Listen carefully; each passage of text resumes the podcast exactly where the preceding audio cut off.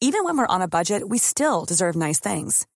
Quince is a place to scoop up stunning high-end goods for 50 to 80% less than similar brands. They have buttery soft cashmere sweaters starting at $50, luxurious Italian leather bags, and so much more.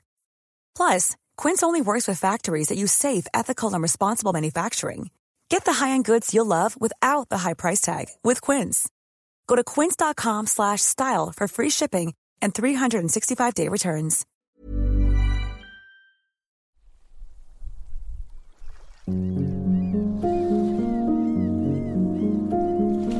Hello and welcome back. This is part two of my stomp with Dr. Julie Smith in Hengistbury Head Beach. If you've not listened to part one, make sure you go back and start from the beginning. Dr. Julie, I first uh, was aware of you um, on TikTok, and I saw I saw this uh, lady who was making these really, really clever videos, basically breaking down what is kind of quite complex psychology into a way that was really understandable. And I'm someone who's I've always been interested in kind of the mind and thought processes on a kind of more of an interest level, I guess. I've read like The Power of Now by Eckhart Tolle, uh, Atomic Habits, all these kind of books and stuff, and I, and I, really find it fascinating. But what I thought you managed to do, in a way that I don't think anyone else has, is put it in a way that people can really understand, visu- whether it's visually, whether it's listening to what you're saying. It, people really get it do you think that's why that you rose? You know, God, your, your following was like a literally skyrocket. I think that's the best way to describe it, right? Uh, yeah, it, it went wild and it uh, was unexpected, honestly unexpected. I mean, I was um, sharing all these sort of educational things in therapy and probably taking, you know, 20 odd minutes at a time to explain a yeah. concept um, on, on a sort of one-to-one level with people. But then once we started to try and make it available and we made a couple of YouTube videos and things like that, my husband Matt found TikTok and said, "Why don't you make some bite-sized videos?" Yeah. And my initial thought was, Good "Absolutely thinking, not." you know, I never, you know, it will just be. I'm dancing me. How could I possibly talk about these things in 60 seconds? And um, and now I don't know how to talk for longer than 60 seconds. You know, it just cuts off um, because I'm so. You know, we, have kind of crafted that um, ability to be able to chop out all the jargon, all the fluff, all the stuff that's unnecessary, and get down to the okay. What is the message? What is the point here? And yeah, I guess, you know, the thing is, when, when you go to a sort of training day or something, or you, you learn something in detail, you only take away a few bits yes, of it anyway, yes. don't you? There's only a few points that you would hold on to. Yeah. And in the sort of era of, you know, scrolling through short videos, it makes sense that people kind of can learn in that way these days. So it's, it's worked out really well. It's, it's kind of unbelievable if you think about it that, you know, and I, I find this, I've probably done a slightly longer time of kind of growth, I guess, but in many ways still very quick. It must be very odd and incredible in a way to kind of go from starting a few videos to quite literally millions and millions and millions of people seeing seeing them. Was that kind of was it an enjoyable process? Was it scary? It must have been a bit daunting, I'd imagine. It was definitely daunting. I'm not. I mean, I'm, I never had any sort of ambitions to be a public person. I, I was happy with the job I was doing, and it yeah. genuinely came out of this stuff should be more available and, and a, a, nice idea of making it freely accessible to people. But I guess that also helped me deal with how vulnerable it makes you when you yeah. put yourself out there because it wasn't about me and it wasn't about how I looked or how I sounded. It was every video had to be useful in some way or have some little message that could be helpful to someone. And I think when you're trying to be helpful, um, rather than liked, yeah. it takes away some of the pressure yeah. to, you know, I knew that if I did, there were so many videos I look back on, and I got the lighting wrong, and I didn't look right, or I'm wearing the same T-shirt a dozen times. It doesn't know, matter, and it doesn't the, matter because you give takeaway, and I think, and I, and I share in, in a belief in what you're saying there about like people people want to know this stuff and they actually deserve to know it as well. I mean, I, I feel very strongly, and you know, because we made videos together on well-being yeah. for schools, that I think all people, young people and old, whatever, should have access to good, reliable information about how to look after their bodies and their minds, and also just how to understand their thought processes more, because the way that we react to situations often has a, a, really good reasoning behind that, but understanding the why allows you to kind of either change it or yeah. understand it and manage it. And I just think the way that you've unpicked the, these kind of common things, I think has, has really helped people. And actually, we're going to grab Ben's actually carrying a, a jar for us right now. Ben, you got the jar. See, we're recording. Anyone listening, we are really are recording this in real time. Now, what I've done because yeah. I love your TikTok so much, and this is one of my favourite ones. I'm going to ask you to reproduce one of them because. Okay. Trauma therapy is something that can be very difficult. Therapy can be very hard unpacking things, and I was going through trauma therapy at the time that you made this video. So I let you explain Okay, it. okay. Because it's brilliant. So, yeah, this is a concept that I heard of when I was in clinical training actually, and it was taught to me in a lecture uh, about how to introduce trauma therapy. And because it's really, really frightening, a lot of people don't want to do trauma therapy because they think, actually, I'm trying not to think about this stuff. And what you're asking me to do is talk about it, and it's too painful. So, often what happens is you start by gearing somebody up with the skills to manage really painful emotions safely in a safe way. And when that person is able to do that, you take, um, I mean, I hold probably it. should. Let me hold it. Yeah. hold it Well, maybe I should explain. I feel part of this. Okay, so the jar is your mind, and all the screwed up bits of paper are the memories. So the painful stuff that you just don't want to be thinking about, but you can't help to think about because when you have unprocessed trauma, you know, the thing is overflowing. So memories pop out at different times when you don't want them to, and it makes life too mm. difficult to function. So the idea is in therapy when you It overflows in your mind almost. Absolutely. It takes over. yeah, so once you've skilled somebody up with the, the skills to be able to manage really painful emotion, you take one memory at a time, you take a good look at it, unfold it, you process it, you, you know, you do the sort of work in therapy on that. Sometimes that's reliving. Hmm. And then the process of doing that is almost like folding the piece of paper up. So you're taking this messy Yeah. thing in your mind, you're Yeah. kind of trying to make sense of it and then neatly packing it. Yeah, so you're you're making sense of it. You take each piece out. Yeah. Is it what, and generally, the part of this I like is it you're doing this. You don't have to deal with it all at once, do you? No, so you do it, it. uh, you know, over time, and that's why these things take time. And lots of people will say, "How many, how many sessions until this is all better?" And actually, some sometimes these things can take months or years. And Yeah. um, Because sometimes you pick something out and go, I'm not ready for that yet, and you can put it there until Yeah. you're ready to. And I think that's, Yeah. for me, was part of the trauma therapy, how difficult is that, oh gosh, if I open Pandora's box, it's all going to kind of come out. But it doesn't have to if you can control stuff and you deal with it. And I think that's where a really good therapist will help you because they can help you unpack it in that kind of way that, yeah, it is painful, let's be honest, but it leaves you with a much neater, even though it's not perfectly smooth and, and spotless, it is Yeah. much better than when it started like this. yeah, it's still painful when you go to it, but you have more choice because once they're all folded, they fit neatly in the bottom, which gives you more capacity to focus on other things in your life that matter to you. And so you can still go there when you choose to, you can open it up and you can experience that pain and keep processing it. But it takes some of the control back. Yeah. It enables you to then, you know, refocus on other things um, and think about it when you want to. Well, that's fantastic. So let's stomp on, shall we? let's go.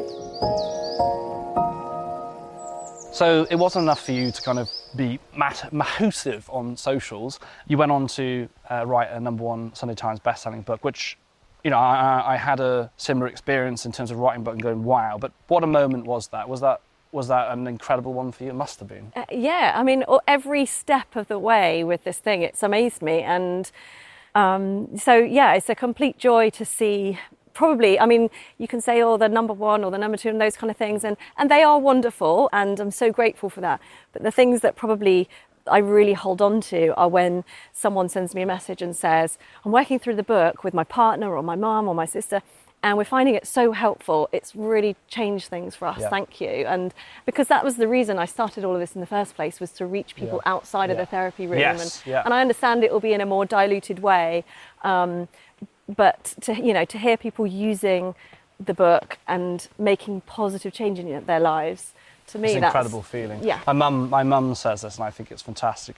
If you can help one person, Yeah. that is enough. Yeah. And I really love that idea. Like we, we, we sometimes it's really worth holding on to the fact that if you can reach even one person and make a change in their life, they're happier, they're healthier, that is Yeah. enough. Yeah. Now the book is incredible, and you know what? Funny, I've just been in Glastonbury, and my one of my best friends is just finishing reading it, and he was raving. He's very jealous that I'm chatting to you today. So Chris, he's a doctor, A and E doctor, Yeah. um, and he absolutely loves it. And, and I think what he said was exactly that. You break it down into chapters that, just make more sense. I think sometimes we we convolute and make we make medicine, make health too complex and, and in a way that I just don't think is accessible to people. And, and some of it is hard. I mean, one of the chapters I'd like to talk to you about now is one that I'm very interested about, or one of the sections about.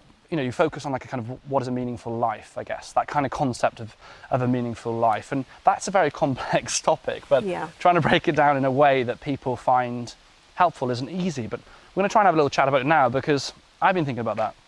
You know, I hit my 30s, I'm now 31, and I think turning 30 was that kind of big reflective stage of, oh my gosh, am I living a meaningful life? Am I, you know, am I achieving things I want to? What would you kind of define as a meaningful life?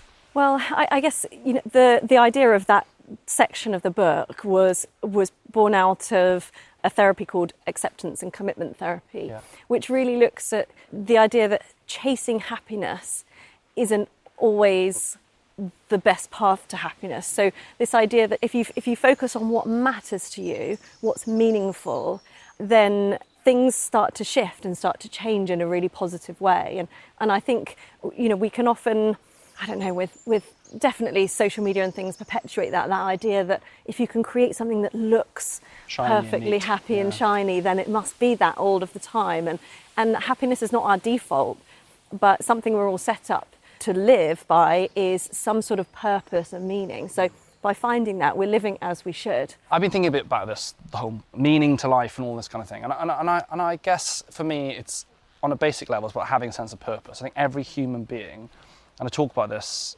quite a bit, I think you know it's all very well thinking about well-being, but until you have a sense of purpose, none of that really matters. So each day, every human needs to understand you know, a little bit about what it is that gets them up in the morning. You know, whether that might be their kids or whether it's like a, they like knitting, whether it's like walking, or you've got a passion for health, or you got. It, it doesn't really matter what it is or how big or small you see that purpose to be, but you have to have it, don't you? Otherwise, that is where that meaning question comes in. It's like, well, what am I doing here? Yeah, yeah, and and some of the questions I get are around, well, well, what should I value? You know, what are those, and and that's the the joy of the process is in working out what is most important to you. You know, nobody can dictate that to you, and although to a degree, um, you know, whatever society or culture you live in will have its own uh, suggestions about what it is you should be, you know, placing as most important in your life. But you, those things change over time as well. I mean, my values as an 18 year old are very different to my values now. And, and so it's really important to keep in touch with them. And I, I find a lot of people come along to therapy who say, you know, I'm not really sure what the problem is. I just feel lost and I just, everything feels a bit meaningless. And, and often then when you do some of these exercises around just working out what your values are and getting some clarity on those, it really creates these sort of transformative shifts for people where they have that clarity again on okay what matters to me and you know what do i want to be doing? How do i want to be living my life So if you're, if people are listening to this now, and if, if this is a big question, clearly, you know, you, everyone's life is different. It's the same as medicine. You can't give individual advice. But how can someone start to unpack and go, like, what is meaning to me? What does that mean? yeah i think it's about getting some clarity on all the different layers of your life and what matters to you at this point not in terms of what you want to happen to you but the kind of person you want to be so whether it's you know good times or hard times how do you want to approach this? And what kind of thing do you want to represent to the other people in your life? So often for example when i'm doing a little sort of values check-in which i do on a fairly regular basis i'll just uh, split a page into different boxes and i'll have parenting marriage friendships family relationships um, creativity lifelong learning. Um, some people might have things like faith or you, you can have anything on there. I have health on there. So you can split all the different areas of your life. And then you just put in those boxes different kind of it can be a single word or a sentence a bullet point about the kind of person you want to be in that area of your life. What is most important to you in that area of your life?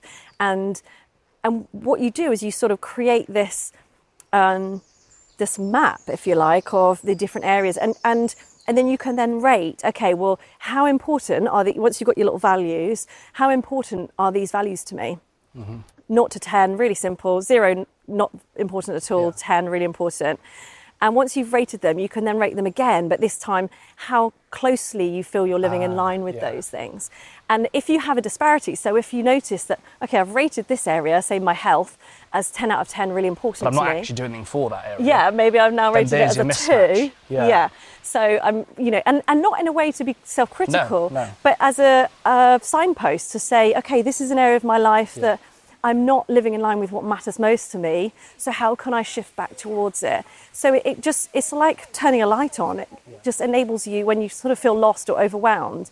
It can just um, shine a light on how life might have pulled you away Hmm. from certain things that are important to you. because often people, and I find this when I talk to people as well, is that they sometimes, and we're all, we all, we all like this. I think at times we want to make action straight away. We want to do something. Like, I don't feel great. Let's just go and do something. Yeah. But self-awareness is the first step, isn't it? Without Yeah. awareness and understanding what's going on here, your actions might be completely in the wrong direction. You know, I talk about with like general well-being, you might think, oh gosh, uh, I don't feel good. Well, I'm going to exercise even more. But actually, Yeah. the fact of the matter is, you might be someone who loves exercising, does lots of exercising, but what you really need is rest and sleep. Yeah. So without standing back and thinking, but wh- what is it that's contributing to how I feel? You might actually do too much of the wrong thing. Yeah, it's so true. And, and I, often people feel a sense of urgency when they first start therapy, for example, where they want the how to. How can I just make it all go away? Or how can I feel better? And sometimes there's a frustration with um, working out, okay, what's going on first. The landscape? Understanding the problem Yeah. fully. But what you find is a lot of people then, once they fully have awareness of something and understand it in such a detailed way, they don't really need the how to, because lots of us know the things that we yeah, should yeah, be doing yeah, that will help, but we can't you need do them that. because You need that. You need that mirror to look at it first. Yeah. It's like kind of building a house without doing, you know, all the architecture and planning and development. Just chucking it up, you don't know what you're going to get. Yeah. So, And if you understand what the emotional barriers are that are stopping you from doing it, then often that is enough to, to help you sort of walk through that and process it. let's talk happiness for a moment, because in a similar way to finding meaning, a lot of people say, "I want to find happiness." Now, I think it's quite interesting if you look at the other way and going like, "What is being unhappy?" And I hear this. I hear this idea of like it's a mismatch. Being unhappy is a mismatch between your expectation and reality. So like expecting to have the perfect life, the nice car, the beautiful wife, and the holidays all the time, but the reality not meeting that. But then it's an interesting thought that for some people, they have an expectation, and even when they get the reality, they're still not happy. Yeah, yeah. It's not very simple, is it? no, we, we move the thing. goalposts, right, don't we? We say, well, now I need, you know, we're never enough if we if we place our worth or our value outside of ourselves, then we just keep shifting that goalpost, and then and then we never truly feel enough. And and I think it's a process of working out that I can find that within me wherever I am, whatever stage I'm at, and I can still have drive and work towards things, but I can I can be happy with who I am.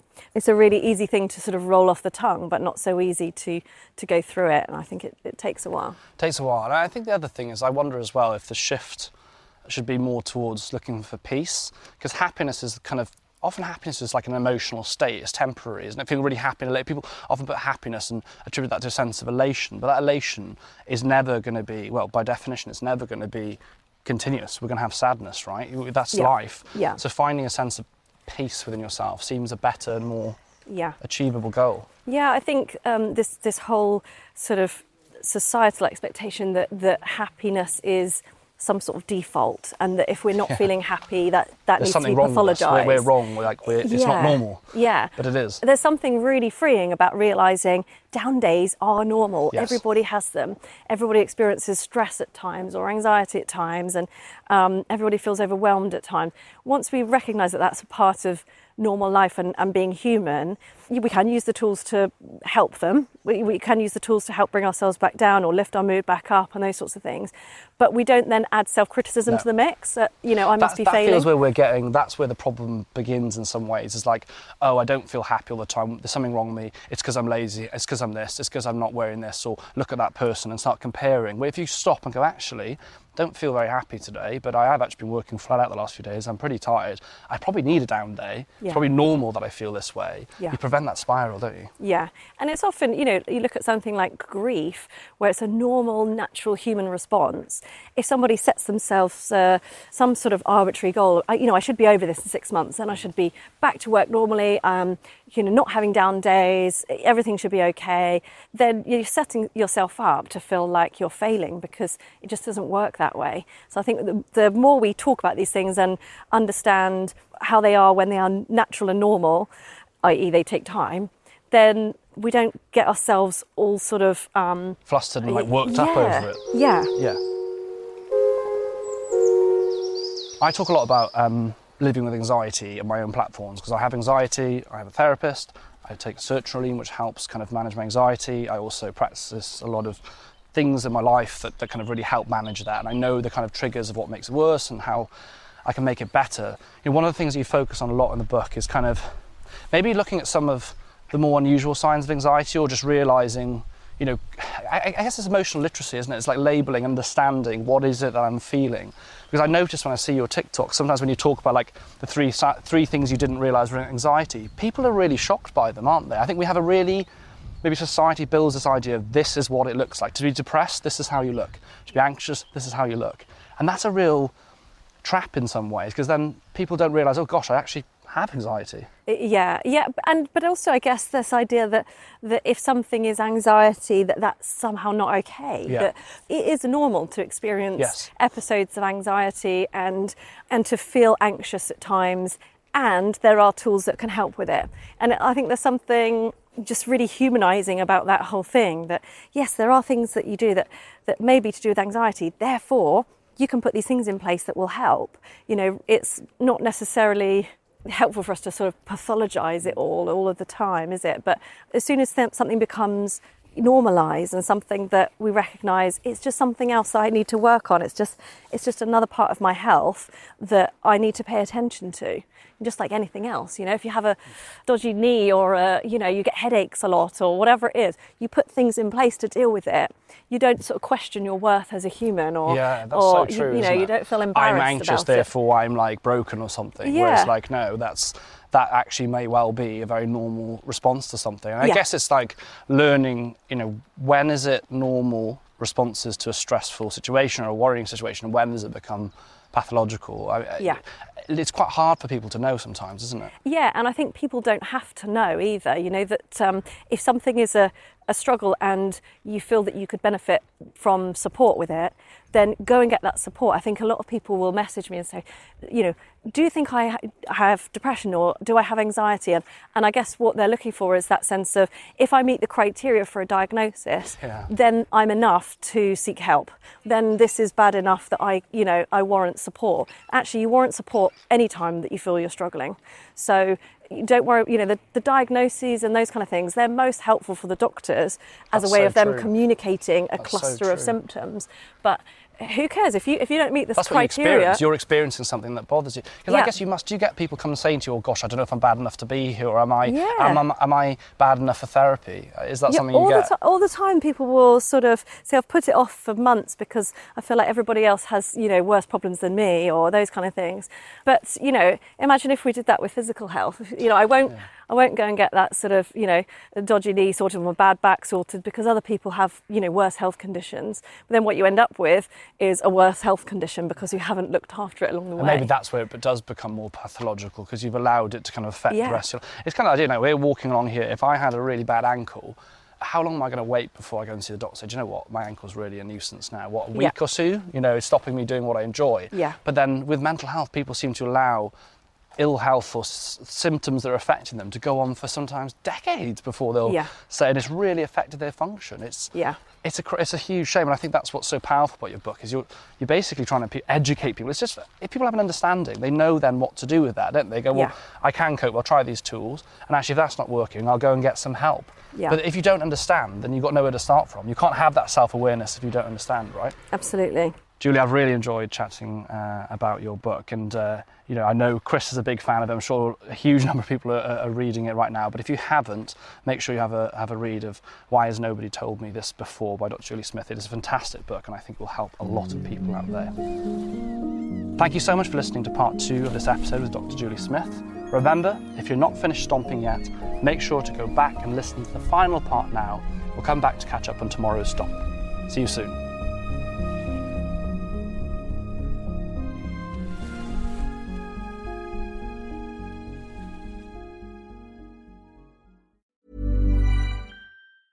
Hey, folks, I'm Marc Maron from the WTF Podcast, and this episode is brought to you by Kleenex Ultra Soft Tissues, your ally to help tackle your allergy symptoms this season. I love the change of seasons, but nobody loves pollen and all those other things floating in the air that make you sneeze during this nice weather. Kleenex Ultra Soft Tissues are hypoallergenic and allergist approved, so fight back against watery eyes and runny noses without worrying about irritating your skin. For this allergy season, grab Kleenex and face allergies head on.